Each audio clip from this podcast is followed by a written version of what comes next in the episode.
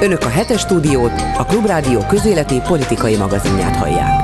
Ez a megbeszéljük a hetes stúdióban Brückner Gergelyel, a Telex újságírójával, György Zsomborral, a Magyar Hang főszerkesztőjével és Volgár Györgyel, és a heti érdekes híreket fogjuk megbeszélni.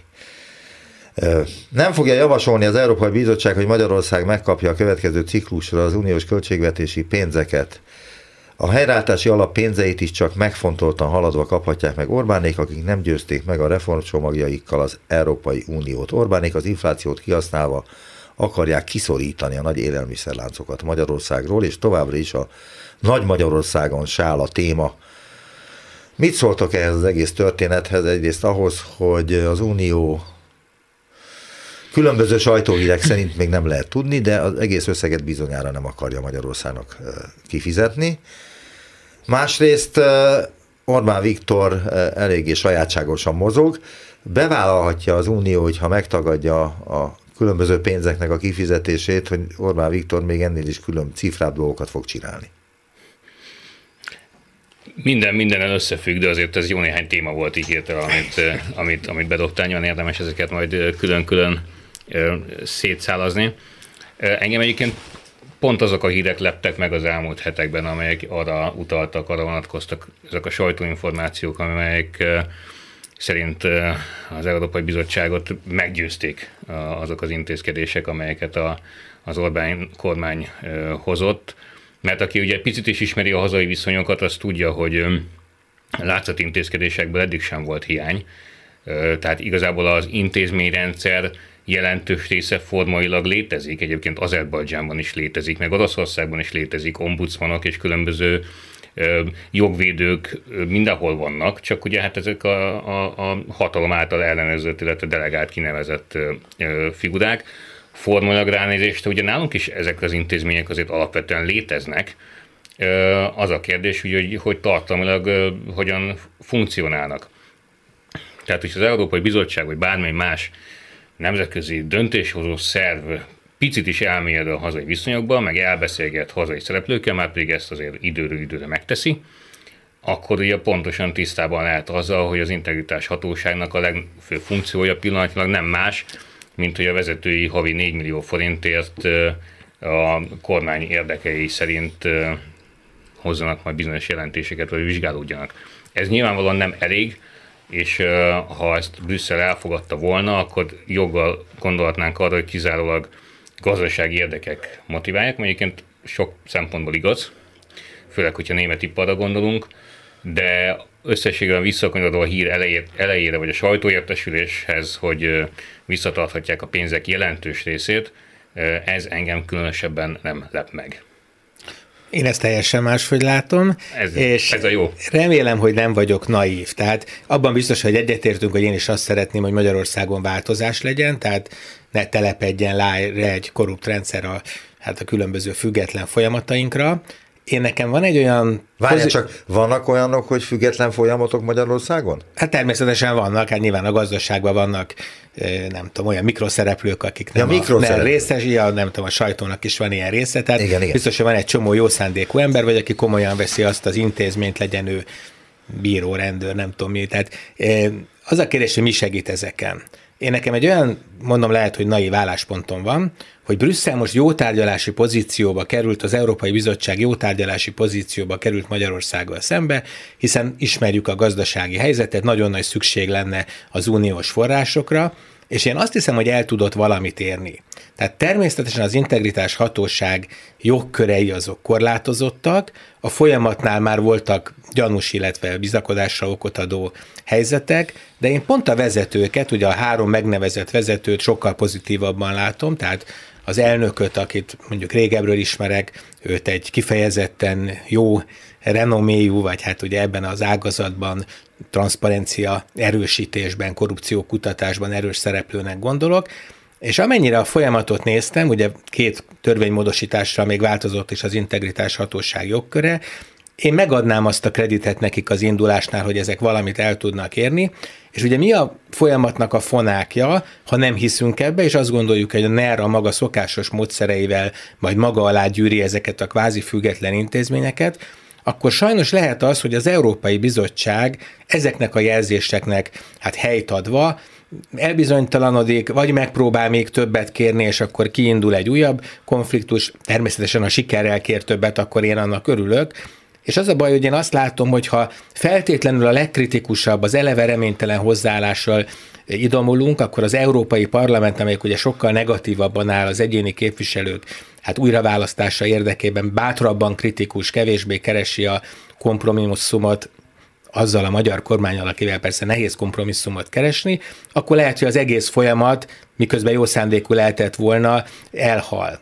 Tehát én pont ebben a mostani folyamatban, miközben nyilván rengetegszer láttam ezeket az állintézményeket, meg ezeket az álmechanizmusokat, én úgy állok hozzá, hogy, hogy én azt gondolom, hogy most kialakult egy olyan hatóság, ahol mind a vezetők, mind az a bizonyos munkacsoport, amelyik kontrollálja, és ez a 21 tagból ugye 11 lehet elvileg független, az akár valami fajta kontrollt, vagy valami fajta érdemi jelzést tud adni a magyar kormányzat ilyen típusú visszaéléseiről. Tehát én bizakodó vagyok vele. Szerintem a rendszer természete nem ilyen egész egyszerűen, de hát meglátjuk, legyen igazad. A rendszer természete természetesen nem ilyen, és olyan illúzióink valóban nem lehetnek, hogy majd az Európai Unió meg fogja változtatni a rendszert. Nyilván szeretné, nyilván jó lenne, az itteni demokratáknak is, meg az európai demokratáknak is az volna jó, hogyha a fékek és ellensúlyok rendszerének lebontása után ezekből egy párat vissza lehetne építeni.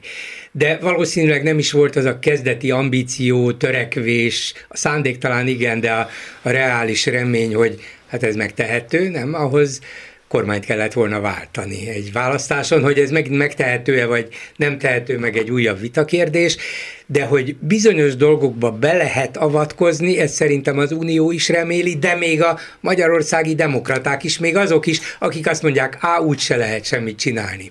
Mert hát ha itt egy kicsit, hát ha ott egy kicsit, hát ha ott egy kicsit, azért vissza lehet szorítani, védekezésre lehet kényszeríteni a kormányt, és igen, most egy különleges helyzet van az általános gazdasági nyomás miatt, hozzátennék még egyet, a háború miatt is, ugyanis ez bármennyire kihívóan, sőt pimaszul viselkedik éppen a háborúval összefüggésben Orbán, és az oroszok mellett úgy áll ki, ahogy az ember nem gondolta volna fél évvel ezelőtt, hogy ez lehetséges, ennek ellenére mégiscsak be van szorítva, mégiscsak egyedül van ebben az Európában és az Európai Unióban, és hiába okoskodik, hiába mondja azt, hogy ó, hát Svédország, Finnország, föl fogjuk övön, meg fogjuk ők szavazni a NATO csatlakozásukat, de majd csak jövőre, a legközelebbi parlamenti ülés után, szóval lehet szórakozni. Bocsáss meg, ez kizárólag az Orbánon múlik, hogy jövőre szavaznak a NATO Mind, felvételről? Ki a fenén múlna még? Azért kérdem, mert nem tudom, tőled kérdezem. De, hát, jó, de te is tudod természetesen, hát ennél sokkal kisebb jelentőségi dolgok is rajta múlnak. Szijjártó Péter idén júliusban már a parlament elé terjesztette a ratifikációról szóló két okmányt. Miről beszélünk? Ez a világon két Orbán Viktor, igen. Orbán Viktoron és Erdogánon igen, így van. Orbán Viktor júliusban a madridi NATO csúcsot megszavazta, hogy vegyék föl ezt a két országot. Ő személyesen. Mi a fenéről beszélünk? Vagy gondolod, hogy Rétvári Bence, vagy, vagy Szijjártó Péter mégiscsak fontosabb emberek. Nem, de itt elhangzott az, az Erdoğan neve is. Ne. Az Erdoğan is benne van ebben Mögéje a buliban. Orbán, igen. De ez a NATO egy zárójeles téma volt csak az egészhez képest, tehát kihívóan viselkedik, pimaszul, szemébe hazudva másoknak, megígértük, megcsináljuk, először decemberre, aztán majd lesz jövő február is belőle, nem ez a lényeg, az a lényeg, hogy mégiscsak be van szorítva, és ő pedig igyekszik ide is ütni, oda is ütni, oda is beszólni, emide is, de most például a kassai csúcs találkozó után azt mondta, hogy eddig 17 kérése volt az Uniónak, teljesítettük, van most már egy 18 is, azt is fogjuk teljesíteni. Az az igazságszolgáltatással kapcsolatos. Tehát visszatérve az alapkérdéshez, ezek nem fogják megváltoztatni a rendszer lényegét, de ha egy kicsit tisztességesebbé Ó, a szó kicsit erős. Na, szóval egy kicsit kevésbé tisztességtelenné teszik, vagy egy kicsit normálisabbá, egy kicsit átláthatóbbá, akkor az Unió is elért valamit, meg talán nekünk is egy kicsit jobb. Igen, de itt kérdeznék valamit. Itt évekkel ezelőtt azért szó volt arról, hogy a korrupció az a Fidesz alapvetése a politikáját illetően.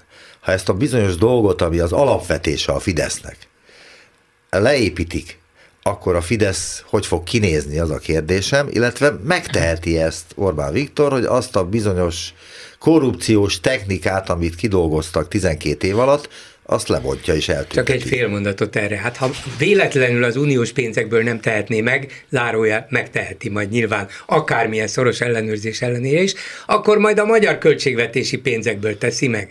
Hát miért ne? Nyugodtan, hát úgy gazdálkodnak a közös pénzünkkel, ahogy ők akarják. Miért hát akkor ne? ez egy fából vaskarika. Nem, mert azért fontos az a néhány ezer milliárd forint, ami évente beér tegyük hozzá, hogy ezt a Lánci professzor mondta. Tehát Lánci professzor nem, nem, a, nem a Fidesz maga erre. vallotta nem a be, Fidesz hogy ez, programjában. a, a Lánci a Fidesz professzor... annyi volt, hogy folytatjuk, hogy mit ugye, az nem volt Igen, benne. a Lánci professzor elég közel van a Fidesz közel van, közel, közel vezetőihez. de az összegszerűség az mondjuk azért számottevő, és azt, hogy tudjuk, hogy sokkal kevesebb pénzt költhetnek el a következő időszakban. Ebben a legfájóbb egyébként azt talán mindannyiunknak, hogy még az olyan fontos ügyek is leállnak, mint a kórház fejlesztési, kórház felújítási program, ezt a maga Gulyás Gergely is elismerte. Tehát hiába költöttek el 100 milliókat a Centrum Kórház tervezésére, vagy János Kórház építésére, ne, nem lesz a következő években hát semmi fejlesztés. Van. Érthető, hogy az összes... Hát csak felé, hogy nincsenek beruházások, akkor kevesebb levenni belőle. Az Alegerszegi sportstadiont az fel fogják építeni. Hát, Egyenlő úgy tűnik, az AEV ZRT azt hiszem 42 a, milliárd forint. És ez egyébként nem egyértelmű, igen, tehát úgy tűnik, hogy igen, de közben az Alegerszeg azt mondja, hogy nem, szóval, hogy, hogy ez majd, majd kiderül de esély van rá, hogy előbb fog stadion épülni, ez biztos, mint hogy előbb, mint hogy kórház. Ez, ez egyértelmű. Igen, nekem ugye ez egy kicsit mindig olyan tudathasadásos állapot, hogy minek drukkoljon az ember. Tehát nyilván nem akarja azt, hogy elérték, Ez egy font, nagyon fontos kérdés most. legyen a Mert az tudom, Európai Uniós ellenzéki képviselőket hazárulással vádolja a Fidesz azért, mert hogy úgy szavaztak, ahogy szavaztak az Európai Parlamentben. Én most nem a politikai üzenetek, meg propagandisztikus megjegyzésekre gondolok, de, de ezt a dilemmát valóban meg lehet élni, hogy mondjuk én személy szerint annak drukkoljak, hogy stabilizálódjon a forint, hogy legyen pár nyugodtabb évünk, hogy újra fejlődhessünk, legyenek olyan forrásaink, amik bizonyos pozitív célokat lefednek, vagy annak drukkoljak, hogy hát végre egy még erősebb üzenetet kapjon a kormányzat, hogy az Európai Unió értékrendjével nem oké az, És amit... minek drukkolsz? Dilemma, örök dilemma, nem egyértelmű, de az mindenképpen zavar, tehát hogyha abból ki tudnánk lépni, amit itt előbb említettünk, hogy Magyarország állandóan trollkodik, mindennek megkéri az árát, minden csak akkor támogatunk, hogyha azért cserébe valamit ki tudunk sajtolni magunknak, és sajnos ez elég sokáig úgy nézett ki, hogy működik, de most nagyon hirtelen azt érezzük, hogy, hogy ez nem működik.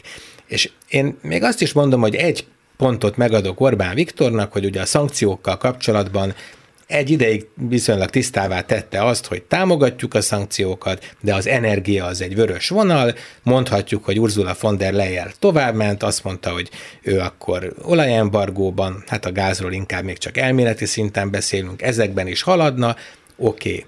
Csak amikor azt látjuk, hogy hirtelen mindenben az orosz álláspontot kezdjük képviselni, legyen az Kirill Pátriárka, vagy az orosz, nem tudom, beutazási engedélyek, vagy a NATO, akkor hirtelen tényleg egy ilyen nagyon zavaros helyzetbe kerülhetünk, amit minden más uniós tagállamát egyfajta szörnyűködéssel néz, hogy hát ezek az oroszok érdekeit képviselve lépnek föl minden közös törekvésünkkel szemben, és ez egy nagyon rossz szerep.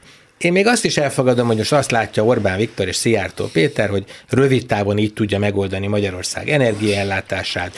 Maszkot se kaptunk, nem tudom, a barátainktól, na majd biztos gáz se kapnánk, oké. Okay csak már annyi nagyon kellemetlen elem telepedett rá erre a álláspontra, ami hát gyakorlatilag tényleg az Ukrajnával szembeni szolidaritás teljes hiányát mutatja, és hát sajnos sokszor kifejezetten orosz párti lépésnek tűnik. Ez, ez rettentően zavaró nekem, de visszatérve a kérdésedre, hát én valahol annak drukkolok azért, hogy megoldódjon a helyzet, én legjobban annak drukkolnék, ha úgy oldódna meg, ha úgy kezdenénk forrásokat kapni, hogy azért a lehető legtöbbet ki tudta harcolni a demokrácia védelmében az Európai Bizottság.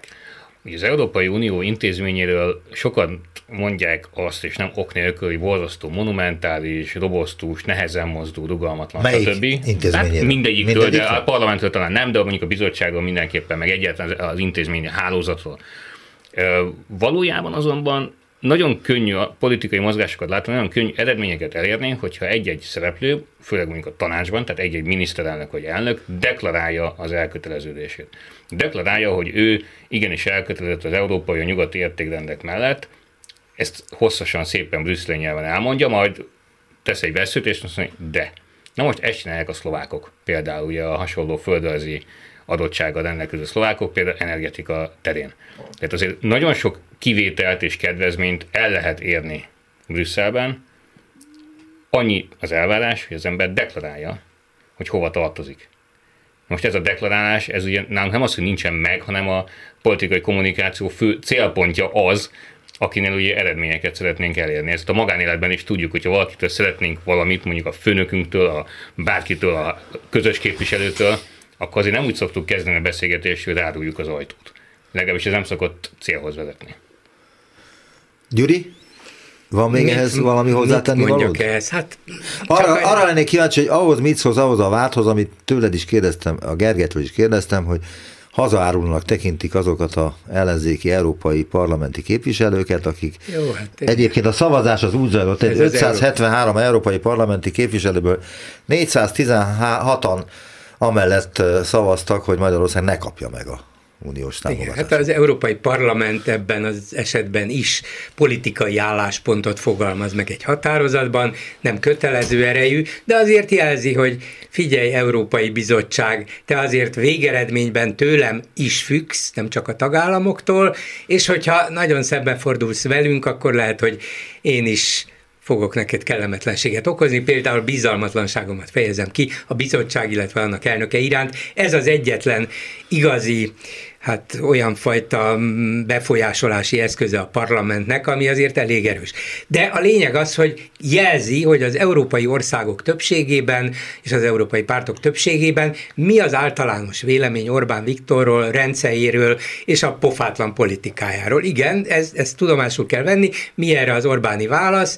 Ó, sikerült legalábbis részben a szélső jobboldali pártok szövetségét megteremteni. Ugyanebben az Európai Parlamentben még csak nem is a Fidesz jelentette be, hanem egy osztrák szabadságpárti, ilyen posztnáci pártról van szó, tegyük hozzá, és akkor csatlakozik hozzá a Salvini féle olasz liga, meg a spanyol Vox, ezek mind szélsőjobboldali nacionalista pártok, kettő egyelőre figyelemre méltó módon hiányzik ebből az új szövetség. Ja, Löpen, az a legfontosabb a, legfon, a két párt hiányzik, ez a Meloni féle, ugye olasz miniszterelnök féle Olaszország vagy Itália testvérei, Fratelli d'Italia, és a, és a legszorosabb szövetséges Kaczynski jog és igazságosság pártja. Valószínűleg azért, mert mondjuk Meloni nem szeretné, hogyha valamilyen módon Orbán mögé kellene besorolódnia, majd én megmondom, hogy ki és hogyan szövetkezik, ezt most már miniszterelnöki pozícióból nyilván inkább gondolja így. Kaczynski meg azt mondja, hogy hát álljunk be mögéd, amikor te vagy itt te vagy itt Putyin legfőbb támogatója, híve, ezt nem teszem meg. Neked ezt a szívességet, de tegyük föl, hogy a helyzet majd úgy alakul néhány hónap múlva, ha a háborúnak legalábbis ideiglenesen vége lesz, hogy ezek az ellentétek enyhülnek, és akkor Orbánnak lehet egy olyan markáns válasza, amit ő évek óta szeretne elérni, hogy na majd én létrehozom az igazi jobboldali európai szövetséget a jobboldali nacionalista pártokból, amelyek nem több, hanem kevesebb Európát akarnak. Na, visszatérve akkor oda, hogy ebben az Európai Parlamentben az ellenzéki pártok természetesen, a magyar ellenzéki pártok képviselői arra szavaztak, hogy nehogy már az Európai Bizottság bedőjön Orbánnak, hanem kérje meg az árát. Elnézést. Kérje, kérje meg az árát annak, hogy hogy az uniós támogatásokat megkapja, és hogyha ez nem így lesz, akkor ennek meg lesznek a következményei. Miért mondja azt a Fidesz, hogy miért mondja azt a Fidesz, hogy ez hazaárulás, mert ugye az a Duma, és ez már hónapok óta így van, hogy ha az uniós támogatások felfüggesztésére szavaz az ellenzék, akkor ezzel gyakorlatilag megfosztja Magyarországot a, az uniós támogatásoktól, ha megfosztja, akkor a pedagógusok sem kaphatnak béremelést, lám, miattatok, mert ilyen gonoszok vagytok, még a Fidesz saját bevallása szerint is a pedagógus béremeléseknek az következő három évben a tervezett béremelésének, béremeléseknek körülbelül a fele jöhetne uniós támogatásokból. Kérdezem én azt a másik felét, miért nem lehetne most már odaadni, mondván, hogy majd az unió megadja, amit megad, na de ettől lett hazaáruló az ellenzék, ők el akarják vonni a pénzeket tőlünk. Nem akarják elvonni tőlünk a pénzt, hanem azt akarják, hogy Orbán Viktor rendszere elszámoltatható legyen. Ennyit akarnak, és ez Magyarországnak jó, a hazának jó. Az Európai Bizottság elnöke ugyanakkor úgy adta tovább azt hiszem az Európai Tanácsnak, amelyik dönteni fog a pénzekről majd, a pénzügyminiszterek, hogy ne fizessen Magyarországnak semmit, legalábbis a Divelt úgy tudja.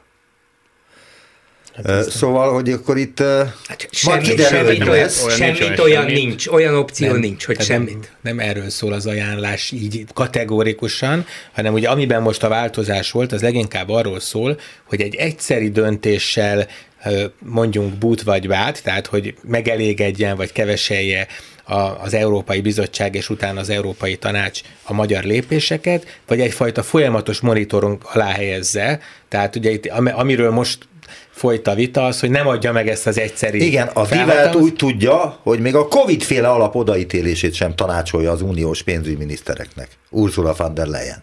Tehát, hogy ezt nem mondtam rosszul, hogy egy vasat se fizessen. De nem biztos, hogy a Divelt tudja jól. Lehet, hogy a Divelt rosszul tudja, és te tudod jobban. Nem, én nem tudom. Csak azt, azt gondolom, hogy a nyugati újságírók bármennyire komoly lapnál dolgoznak is, és bármennyire jó kapcsolataik vannak is, azért nem csak, hogy tévedhetnek, kaphatnak ilyen információt, kaphatnak olyat, és levonhatnak belőle. is kaphatnak igen, a információt, is, hogy, igen. tehát nyilván is semmi Szellőztessük ezt meg, hogy mi lenne akkor. Ki fog derülni egy vagy két héten belül Kerek Perec, hogy mi történik ez ügyben. Ki? pontosan fogjuk tudni, de hát van egy olyan apróság is, hogy az OLAF, amelyik az Európai Uniós csalás elleni hivatala, hogy a magyar hulladék kezelésre szánt uniós pénzekkel történt visszaélések miatt milliárdokat követel vissza. Tehát, hogy itt sűrűsödnek a dolgok ugyanabban az ügyben, hát, és minden Orbán ellen szól, minden. Igen, ez, ez, ez igaz, ugye ez a hulla, csak itt azért az a különbség, vagy talán az fontos, hogy Olaf vizsgálatok, bizonyos támogatások utólagos ellenőrzése, ugye ez egy rendszeres dolog, nem vagyunk benne egyáltalán jók. De mondjuk itt körülbelül úgy kell elképzelni, hogy egy mondjuk egy pár milliárd forintról van szó, és annál az két nagy tételnél, amiről most a másik ügyben beszélünk, ugye az egyik az RRF helyreállítási eszköz nevű, aminek hát ráadásul lenne egy támogatási, meg egy hitel. A másik ága. a felzárkóztatás. Hát igen, ez a kohéziós alap, ami kohéziós, részben igen, a felzárkózás, alap. és ugye hát ez egy több éves. Az 11,5 illet... milliárd euró. Hát még annál is több, attól függ, hogy most mit nézzünk, de most minden nem... Igen? Tehát a, az mennyi, RRF mennyi az, akkor egyébként? Hát ugye én azt mondanám, hogy legalább 25 milliárd euró, mert ugye 6 milliárd a, a, az RRF-nek a támogatási része, potenciálisan 9 a hitel része, és talán még több, hogyha a kohéziós minden forrását belevesszük, és ugye a játék az nem úgy szól igazán, hogy nulla vagy száz, hanem az, hogy most legutóbb én azt olvastam, de nem biztos, egyáltalán nem biztos, hogy jót mondok, hogy az RRF támogatási részében előrébb léptünk, tehát abban közelebb vagyunk ahhoz, hogy azt támogassák. A kohéziósban a remélthez képest rosszabbul állunk, és ott ugye inkább az a kérdés, hogy egy 30 és 100 százalékos támogatási intenzitás közül hol tartunk. Elérhetjük-e a 80-at, vagy csak a 60 a reális. Tehát azért nem ennyire kategórikus, hogy kapunk pénzt, vagy nem kapunk pénzt, hanem az, hogy hova jutunk el. De az biztos, hát azt senki nem tudja még a kormány oldalon se szerintem cáfolni, hogy a korábbi évekhez, vagy a korábbi támogatási ciklusokhoz képest sokkal szigorúbb megítélés alá esik Magyarországnak a pénzfelhasználása, és biztos, hogy érdemi forrásoktól esünk el olyan dolgok miatt, amitől nem csak azért baj, mert hogy elessünk tőle, hanem azért, mert miért nem, inter, miért nem fogadjuk be azokat az európai értékeket, amit lehet, hogy az európai ügyesség képvisel, lehet, hogy egy korrupcióüldözés, egy nyitottabb, egy szimpatikusabb, egy, egy, egy jó szándékú társadalom, tehát olyan dolgokba küzdünk azért, hogy ne kapjunk pénzt, amivel önmagában sem érdemes küzdeni. De egy picit, bocsánat. Egy pillanat, még itt egy mondat, muszáj mondanom, hogy ez a megbeszéljük a hetes stúdióban, Brückner Gergelyel, György Zsomborral és Bolgár Györgyel. Te jössz. Én igazából csak picit közelebb hozva az élethez, szerintem ezt úgy lehetne bemutatni ezt az egész problémát, akár egy európai döntéshozónak, hogy ami Magyarországon a korrupció, az olyan, mint egy olyan, mint az ember szervezetében lévő valamilyen vírus, ami bejárja az egész testet. De tényleg az egészet, és nem csak a kezed fáj, vagy a fejed, vagy az akármit, hanem ott van mindenhol, ott van a kultúra finanszírozásban, ott van a médiában, ott van mindenhol, minden, minden akkor tud működni, élni, hogyha a, igazán hatékony, hogyha politikai jóváhagyás van, és a megfelelő pénzeket ugye oda irányítják. Ez, ez az egész szervezetben ez is szét spriccel, és ez a szervezetet tekintsük a magyar van. államnak. És az, hogy van egy ilyen... Hogy lehet ebből kivenni a korrupciót, az, az érdekesség. De maga a korrupció a vírus. Igen. És a, az, hogy van mondjuk ez az alapvizsgálat éppen, ez a, ennek az egész tünetegyüttesnek az egész szervezetben jelenlévő egy kis része. Igen, egy pici egy kis, kis része. része. Én nem gondolom, hogy most ezt direkt azért indítják el, mert egyébként is balhé van Brüsszelben, hanem ez, ez a szerves része ennek az egész betegségnek, ami, a, ami maga a korrupció. De akkor, hogy most visszatérjek az alapkérdéshez, hogy érdemese annak drukkolni, hogy az Unió mondjuk korlátozza nekünk szánt pénzek folyósítását, és próbáljon még többet esetleg kinyomni Orbánékból, akik esetleg visszalépésre kényszerülnek bizonyos kérdésekben. Még az is lehet, hogy közben, mármint evés közben megjön az unió étvágya, és látják, hogy Orbán ezt is megteszi, azt is megteszi, hiszen egyre szorultabb helyzetben van, érdemes volna talán fölvetni innét tanácsolom Brüsszelnek, ez egy hazáruló javaslat, hogy nyomják ki belőle, hogy csatlakozzon az Európai Ügyészséghez. Kötelezően ezt nem lehet megtenni, ugye mert sen, senki nem kötelezhető a tagországok közül, de ez például egy olyan bizalomépítő lépés lehetne, amivel legalább a korrupciós vádak vagy gyanúk egy részét el lehetne hesegetni. És a másik, ami ugyancsak fontos volna, ha már az igazságszolgáltatásban állítólag hajlandók beépíteni bizonyos fékeket, ez a 18. kérés volna, hogy ugyanezt a médiában is tegyék meg, mert a korrupció ellenőrzéséhez hatékony leleplezéséhez a médiára, annak független működésére is szükség van, legalább a közpénzből működtetett médiában,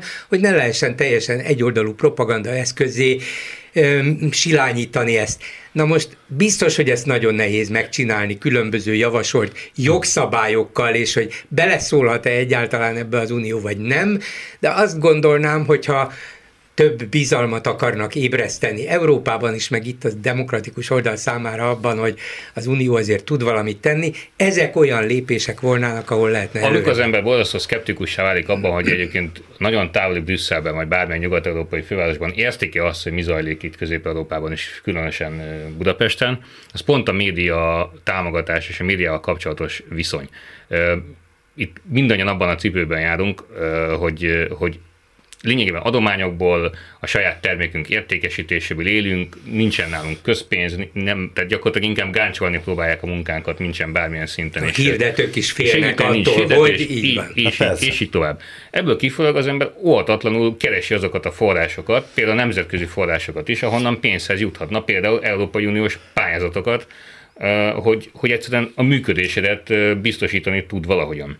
De ez a külföldi most, pénz most nagyon allergikus dolog. De most én egy teljesen átlátható pályáztatási rendszerről beszélek, amire az ember úgy vágyik, mint egyébként lapkiadó, hogy, hogy forráshoz jusson egész egyszerűen. Soha nem jutottunk egyébként ilyen forráshoz.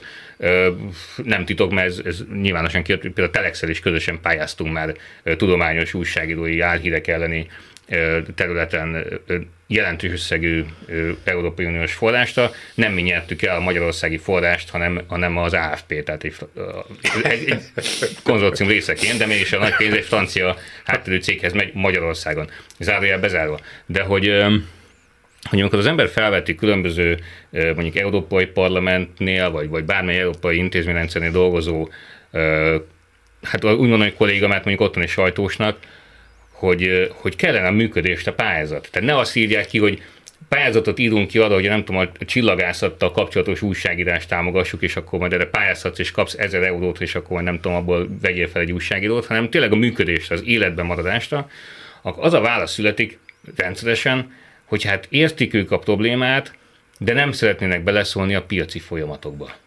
És akkor az ember fogja fel, hogy milyen piactól hát beszéltek. nincsenek piaci folyamatok, ez az apróság, egy kicsit bele van szólva. Tehát, hogy egyszerűen nem, és akkor azt gondoljuk óvatatlanul, hogy nem, igazából nem értik, mert egyszer más, más nyelvet beszélünk, nem szó szerint más nyelvet, hanem egyszer másik gondolkodunk, más, más az észjárás, és igazából fel nem tudják fogni, hogy mennyire nehéz itt a működés el se tudják képzelni. Körülbelül ez a probléma. Az a vicc, hogy én se tudom elképzelni. Tehát én látom azt, ami zajlik a magyar televízióban, nézem a iradóikat, meg a különböző műsoraikat, meg a Duna TV-ben, eh, a rádiójukat nem hallgatom, és nem hiszem el, hogy ez van. Tehát nem hiszem el. De ez van, hát ott van a szemem előtt, és ezt mondják, és azt csinálják, és így, meg úgy, Van egy egyszerű példa, most a Csináljuk a Fesztivál című rendkívül sikeres sorozatok újra indul, amit az az ember szerkeszt, akit azért rúgtak ki ezelőtt 14 évvel, mert rábizonyították, hogy ő volt az, aki a megvesztegetett pénz, a megvesztegetésből származó pénzeket szétosztotta a magyar televízióban. Azért nem indítottak akkor ellene rendőrségi eljárást, mert nem akartak ilyen csúnyán bánni vele. De ezt el se hiszem, hogy ez folyik. Nem akarom kimondani a nevét, mert nem akarok sajtópereket, meg minden egyebeket, valószínűleg nem is a saját nevén, mert már rég túl van a nyugdíjkorhatáron, de akkor is ő csinálja. Szóval egészen elképesztő, de térjünk vissza egy pillanatra arra, amit megemlítettem a legelején, és ebben igazatok volt, hogy ez kicsit össze vonása nem oda egymáshoz illő témáknak, ez az Orbán sája. Ami egy futballmeccs végén került elő, állítólag kapta valakitől, és a mai fórumban is telefonáltak be nekem a hallgatók, hogy ez nem Magyar, Nagy Magyarország sája, hanem ez a Magyar Királyság sája, és itt feltehetőleg hát nem akart ebből semmilyen diplomáciai botrányt csinálni, de aztán sikerült neki. Ehhez mit szóltok? Van-e ennek bármifajta jelentősége? Nem, hát nincsen. A, gyakorlatilag Nagy Magyarországon a magyar királyság got értik, és ez a közbeszédben is így van, lehet itt bizonyos jogi különbségeket talán fölvetni. Nagy Magyarország, mint olyan, mint, mint államforma vagy, vagy ország elnevezés nem létezett. Magyar Királyság, igen, de, de a, mondjuk a trianoni békeszerződés után, amikor ez a Nagy Magyarország elnevezés elterjedt, hát akkor gyakorlatilag azt értették ezzel. És nyilván ez egy valahol egy gumicsont nyilván ez a Persze. téma, és, és valamennyire célja a hatalomnak mindig az, hogy erről hosszan-hosszan-hosszan beszéljünk. Valamennyire érdemes is, mert közben meg egy, egy, egy tendencia kirajzolódik. Orbán Viktor bizonyos dolgokat nem mondhat ki. A miniszterek bizonyos dolgokat nem mondhatnak ki. Ezért a általuk szándékozott szavakat, gondolatokat átadják a másod, harmad, negyed vonalban. És akkor most lehetne nevesíteni teljesen általában, mindenki tudja, kikre gondolunk, a propagandában működő, meg a mindenféle kutatóintézeteknek átszázott propaganda intézetek megmondó emberei, vezetői kimondhatják azt, amit mondjuk Orbán Viktor nem. Például most megjelentethettek egy Lesz, lesz, lesz című ö, lemezt. Tudom, az a, a Irredent a dalokkal. Irredent a dalokból lesz, lesz, lesz, magyar, uh, Kolozsvár újra magyar föld lesz, vagy valami ilyes, meg ilyen szövegek vannak ebben. Többek között olyan ember is uh, szerepel ezen a lemezen, mint mondjuk Szacsvai László. Aki azt mondta, hogy nem tudta, nem tudta hogy, hogy, jó, hogy egy hát- Irredent a lemezre igen, kérték fel. Ezek fájdalmas dolgok. Ez vagy igaz, vagy nem. Uh, én nem szeretem, hogyha hülyének nézik az embert egyébként, az a rossz érzés. Na mindegy, zárja bezárva. Van ezen a lemezen ugye karaoke verzió is, tehát be lehet tenni házi buliba. Be lehet tenni házi buliba. Ezt honnan tudod, megvetted a ne, Egyébként a szerkesztőségben megvan, én nem, nem hallgattam még meg, de... Ez jó. lehet karaokizni. Jó be lehet dugni, be lehet tenni, lehet ordítani az a dalokat, mi más kell A Ferenc József a... csatorna is rajta Én van? nem tudom, nem hallgattam meg, de, de mi más kell ennek a rendszernek, mint hogy, mint hogy hőzöngve másfél millió ember, akik mondjuk ennek a mostani rendszernek a B-közepes támogatói, részegen hőbörögve, a dalokat énekelnek Nagy Magyarországos sállal a nyakukba. És itt nem menjünk abba bele, hogy, hogy vannak azok a hülye mondások, hogy, hogy, hogy a magyar az, akinek Trianon fáj. Persze, hogy fáj, de most e- ezzel... ezzel de miért? Hova? Nekem nem fáj. Hát nem tudom, jó, neked fáj? Nekem fáj amúgy, de hát ettől nem leszek boldogabb, hogy részegen hőbörgő. De ez mit fáj ettől? Hát a fejem. De hát Tényleg fáj a fejed attól, hogy trianonban... Nézd, azt gond, de most szerintem teljesen felesleges belemenni több mint száz évvel ezelőtti dolgokba. Hát szerintem is. De te mondtad, rengeteg, hogy, rengeteg, hogy neked is fáj, azt mondtad. De nem hát mondtam, hogy miért. Egyébként meg hat fájjon, mert nyilván ez egy borzasztó dolog, ami történt. Hát ha elmész csak... a felvidékre, vagy hát Erdélybe, és hogy ma- magyar városokba, oh. vagy településekre elmész, és azt mondja, hogy jé, ez is, és ez itt volt, igen, és ez ott... itt történt. Hát ezek normális hát inkább én azt mondom, hogy szerencsések, hogy nem az Orbán alatt élnek. Jó, azért ez, ez, ez, így azért túlzás, pláne mondjuk Kárpátaljára vonatkozóan, de minden szerintem ebbe kár belemenni, ez, ez, ez, órákat tudnánk erről beszélni. Igen. Az, hogy ide a dalokat hőbörögve részegen ordítsunk bele két 2022-ben a nagyvilágba, meg provokáljuk ezzel a szomszédainkat, akik egyébként inkább el kell érni eredményeket oktatási, nyelvhasználati, stb. stb. téren. Ennek semmi értelme nincsen, ellenben a rendszernek, a B kiváló őket kiszolgálja, leköti és szórakoztatja.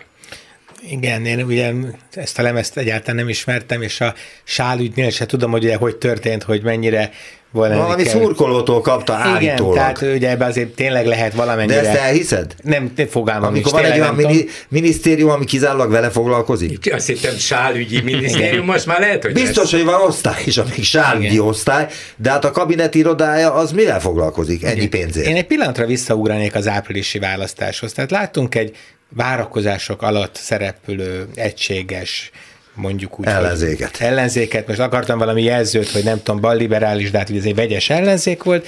De ki az, aki a Orbánon kívül hát erőt vagy fejlődést mutatott, az a szélsőjobb a mi hazánk. Tehát azért azt kell mondanom, hogy ha tudatos a politizálás, akkor bármennyire kellemetlen is, azért figyelnie kell Orbán Viktornak arra is, hogy esetleg onnan erősödik egy érdemi kihívó, tehát annak a szurkolótábornak, vagy szavazótábornak, annak is kell olykor gesztusokat tenni, vagy és amivel viszont teljesen egyetértek, hogy nagyon-nagyon sokszor érzem azt, hogy egy jó kormányzat az megpróbálja fölemelni a társadalmat. Hogyha egy olyan kormányzat alakít, nem tudom, hangulati elemeket, amelyik kifejezetten arra játszik, hogy mondjuk a társadalom egy része által már eleve nem kedvelt csoportok elleni gyűlöletet szígy, szítson, és az lehet meleg, vagy menekült, vagy hajléktalan, vagy brüsszeli bőrök.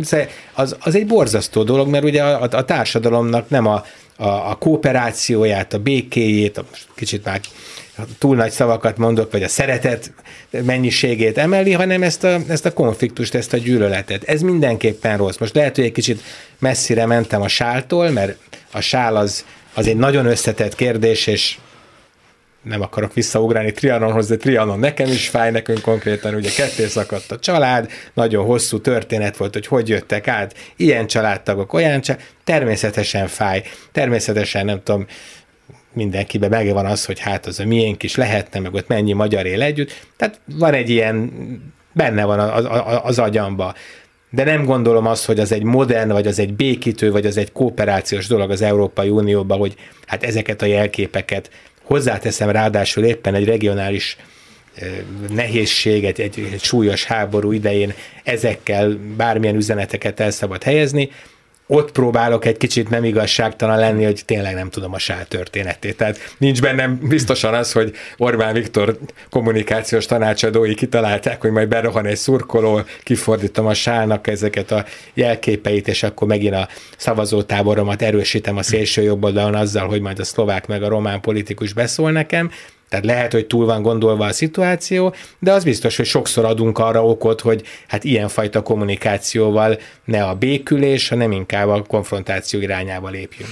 Bocsánat, nagyon rövid megjegyzés, abszolút szlovák szempontból mondom, tehát nem a mi szempontunk, a szlovák szempontból, a szlovák miniszterelnöknek a reakciója a szlovák sállal, ahogy átkarolta lényegében a szlovák sállal Orbán Viktor, az viszont egy zseniális kommunikáció. Az zseniális.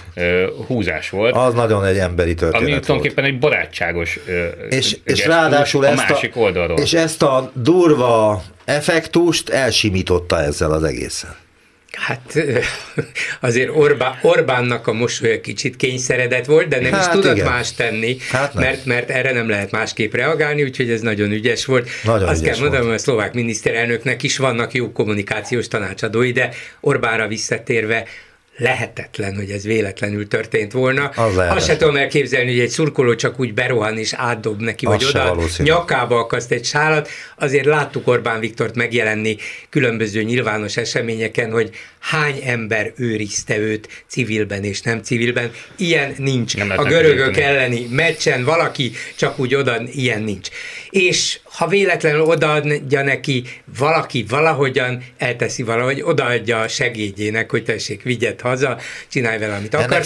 De nem, volt. ő fölvette, és elment Dzsuzsákot köszönteni, és ráadásul ott volt a videós, aki ezt megörökítette. Az véletlen volt, az véletlen a, a, volt. Igen, természetesen, és utána a Facebook oldalra kitette, szerkesztő is látta, mindent tudtak előre. Azt is tudták, hogy valaki ezt észre fogja venni, és azt fogja mondani, hű, hát láttátok, a miniszterelnökön Nagy Magyarországos, vagy Magyar Királyságos sál volt, hát ez provokáció.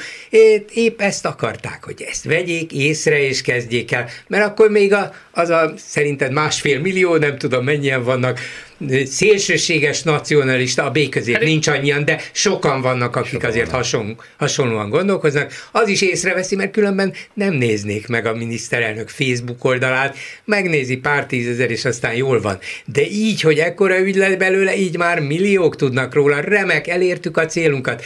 Hát, hogy közben a CNN is azt írja, hogy, meg a BBC is azt írja, hogy végig söpört a világon, meg azt mondja a horvát elnök, meg a horvát miniszterelnök, meg a román külügyminiszter, tudjuk, nem szeretjük őket. Annak a magyarnak, akinek ez fontos, hogy legyen ott a miniszterelnök, Sálján a Nagy Magyarország térkép, annak kifejezetten jót is tesz. Hát látjátok, hát ezek, ezek a szemetek még azt mondják, hogy hogy jövünk mi ahhoz meg, így tiltakozunk, úgy vagyunk feláborodva. Ez egy tudatos provokáció volt, amit a szlovák miniszterelnök a lehető legjobban kezelt, és másfelől nem biztos, hogy nagyon jól jött éppen most a, az uniós alkudozások közepette Orbán Viktornak, mert még egy példa arra, és erről megint csak Brüsszelben is tudomást szereznek, hogy látjátok, hát ez, ez egyszerűen nem képes megnyugodni, de az ő belpolitikai célját, és ez volt az elsődleges, elérte. Csak egy nagyon, nagyon-nagyon rövid történet, mennyire figyel egyébként maga a stáb és a rendszer is arra, hogy mondjuk Orbán Viktor hogyan jelenik meg, és az öltözékével mit üzen, fent van Youtube-on vissza lehet nézni egyébként, volt egy olyan jelenet, hogy német Szilárd vázta Orbán Viktort, kivételesen öltönybe nyakkendővel, nem egy szakadt kék pólóban, olyan is volt. Megérkezik Orbán Viktor nyakkendő nélkül. Kiszáll az autóból, német Szilárd érzékelő, hogy a főnökön nincsen nyakkendő, tépi le magáról. És Túl vagyok költözve, te jó Isten. Igen, ez egy ilyen rendszer, ahol az igen, számít, igen. hogy a főnökön van a nyakkendő, mert akkor én nem nézhetek idézőjelben jobban nála. Volt egy kép a Hócipő címlapján még a 90-es évekből természetesen, amikor a Tordján éppen felszólalt, és mögötte ült a Zsíros Géza, az a Malmos a Békés megyéből, a kisgazda, és az volt aláírva, hogy igen, ő az én főnököm. Mert valami olyan módon alászkodóan mosolygott ott a tordján mögött, hogy automatikusan ezt a szöveget kellett írni. És most, ugyanez most a technika. Van. Most már nem kell kiírni, most már mindenki tudja, hogy ki csak azért meséltem, most már mindenki tudja. hogy nincsenek, én is azon nincsenek véletlenek, itt minden mozdulat, minden ruhadarab, ez ki van találva, és ki van találva, amikor Orbán megérkezik Brüsszelbe, mindenki szépen kidíszítve száll ki az autójából, és elegánsan bevonul, ő kigombolva, akkor köti meg a nyakkendőjét, még jó, hogy a slicét nem akkor húzza fel, mert bocsánat. a kezét. Tényleg, tehát tudatosan úgy megy be, hogy neki belefér az, hogy itt csak épp, hogy lóg rajta a ruha, és úgy vonuljon be. Ezeknek? Ezeknek. Na, akkor van. van még egy ad, uh, apróság, ami szintén a heti történések közé tartozik, és eléggé furcsája mindenki. Nagy Márton miniszter hétfői bejelentésének megfelelően a kormány kamatplafont vezetett be az intézmény és a jelentős összegű lakossági betétekre.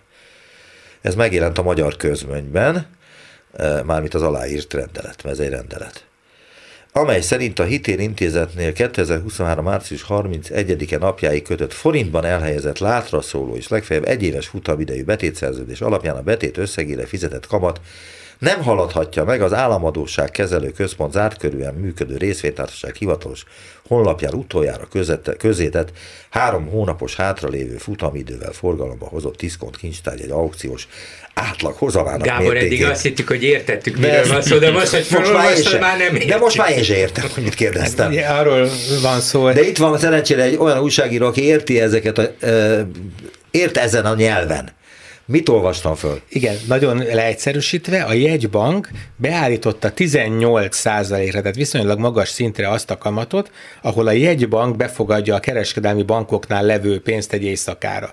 Tehát ha a kereskedelmi bankoknál sok pénz Ez a van, hajléktalan pénz. Gyakorlatilag a hajléktalan pénz. Ami 18 százalékos 18 százalékot fizetett rá Igen. a jegybank. Nevezzük ezt egy kamat emelésnek, korábban alacsonyabb volt Matolcsi György, hogy megszemélyesítsük az intézkedést, ezt tartotta annak a kamatszínnek, ami hűti a gazdaságot, ilyenkor az azért mondjuk, hogy hűti a gazdaságot, mert ha ilyen sokat fizet rá a jegybank, akkor sokan berakják a pénzt, nem költik el, nem fogyasztanak belőle, nem beruháznak. És akkor Nagy Márton, a gazdaságfejlesztési miniszter váratlanul, korábban ő ugye egyébként a jegybanknak az alelnöke volt, mintha nem engedte volna el ezt a sapkáját, és jegybankárként viselkedett volna, az, amit ott elmondtál, hogy az AKK meg a három hónapos, számszerűsítem, 11,79, kerekítsük 12%-ra visszavitte ezt az úgynevezett kamatot, Ez azt jelenti, hogy ha valaki egy módosabb magánszemély, 20 millió forintnál több betétre van lehetősége, vagy egy pénzügyi intézmény, biztosító, nyugdíjpénztár, alapkezelő, akkor ő csak ennyi pénzt kaphat, vagy ennyi kamatot kaphat a pénze után. Ez egy olyan intézkedés, aminek nincs túl sok értelme, túl azon, hogy a két ember egóharcáról van szó.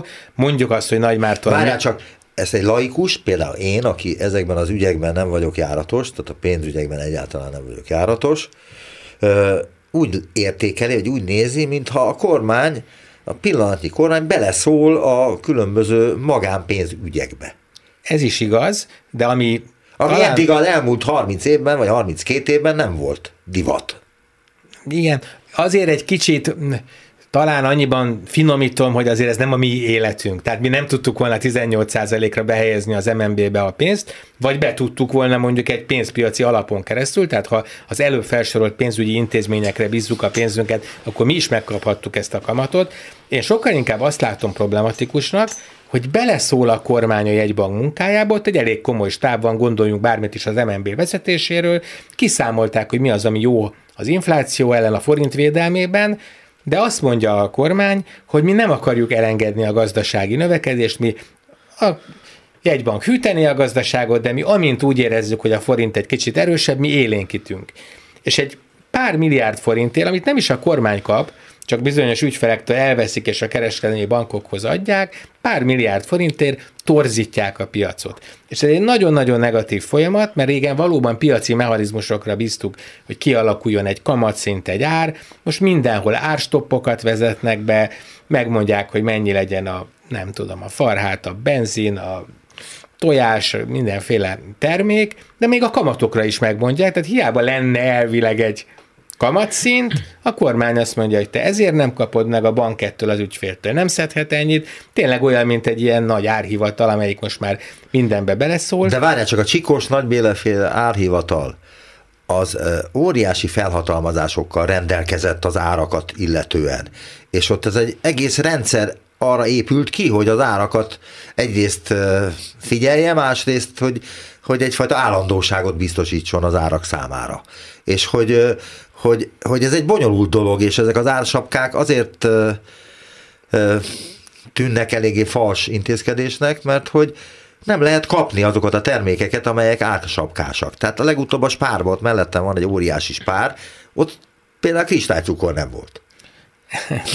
Igen, a És az egyik vevő nem értett, oda ment a, az eladóhoz, és kérdezte, hogy kristálycukor tényleg nincs. És a drága sincsen? Azt mondta, az sincs. Tehát totális izé, áruhiány következett be. mert sokaknál 20 kg cukor van otthon, mert ha kell, ha nem, ha éppen lehet kapni, Igen. azt a két kilót megveszi. Még a cukorbetegeknél is. Igen. Igen, de a kommunizmusban is ugye alacsony volt az ár, csak éppen nem volt. Tehát lehet, hogy olcsó volt a Lada, csak hát mondjuk egy évet kellett rá várni.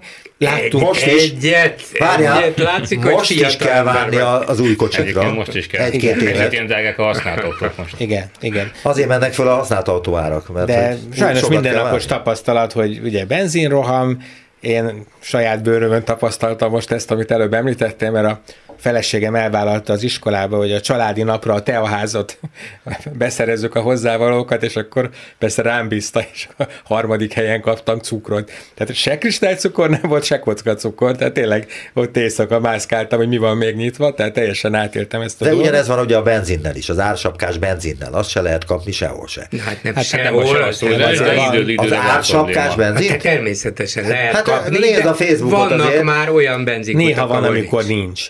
És hát ugye hogy a kis... van? Csak gyakran van, hogy nincs. Hát nem, hát a, tehát ha egy, egy ilyen... Ahol ki is nyilvánított MOL vagy Shell, nem... vagy ilyen kuthoz elmész a fővárosba, akkor van. Azoknál van, de a kiskutak, a MOL ezt ki is jelentette talán a hét elején, hogy a jövő héttől kezdve semmilyen kiskutnak nem szállít semmilyen de A kiskutak kisebbségben vannak a nagykut hálózatokhoz hát képest. De csak azért mondom, csak hogy... vannak területek, amelyeknél a kiskút adott területeken, kis a nagykút meg 40 kilométerre. Hát nem is 40, de 10-15 kilométeren belül nincsen másik út. Igen, Ez valóban vannak ilyen jelenségek, de azért a benzinnél most, ugye volt egy, egy, egy időszak, amikor ez kifejezetten kritikus volt, Aztán mindig, ez egy nagyon érdekes intézkedés, nagyon jól mutatja, hogy mennyire rosszak ezek a torzítások. Ha emlékeztek, bevezették ugye ezt az üzemanyag ársapkát, és azóta nyolcszor módosították.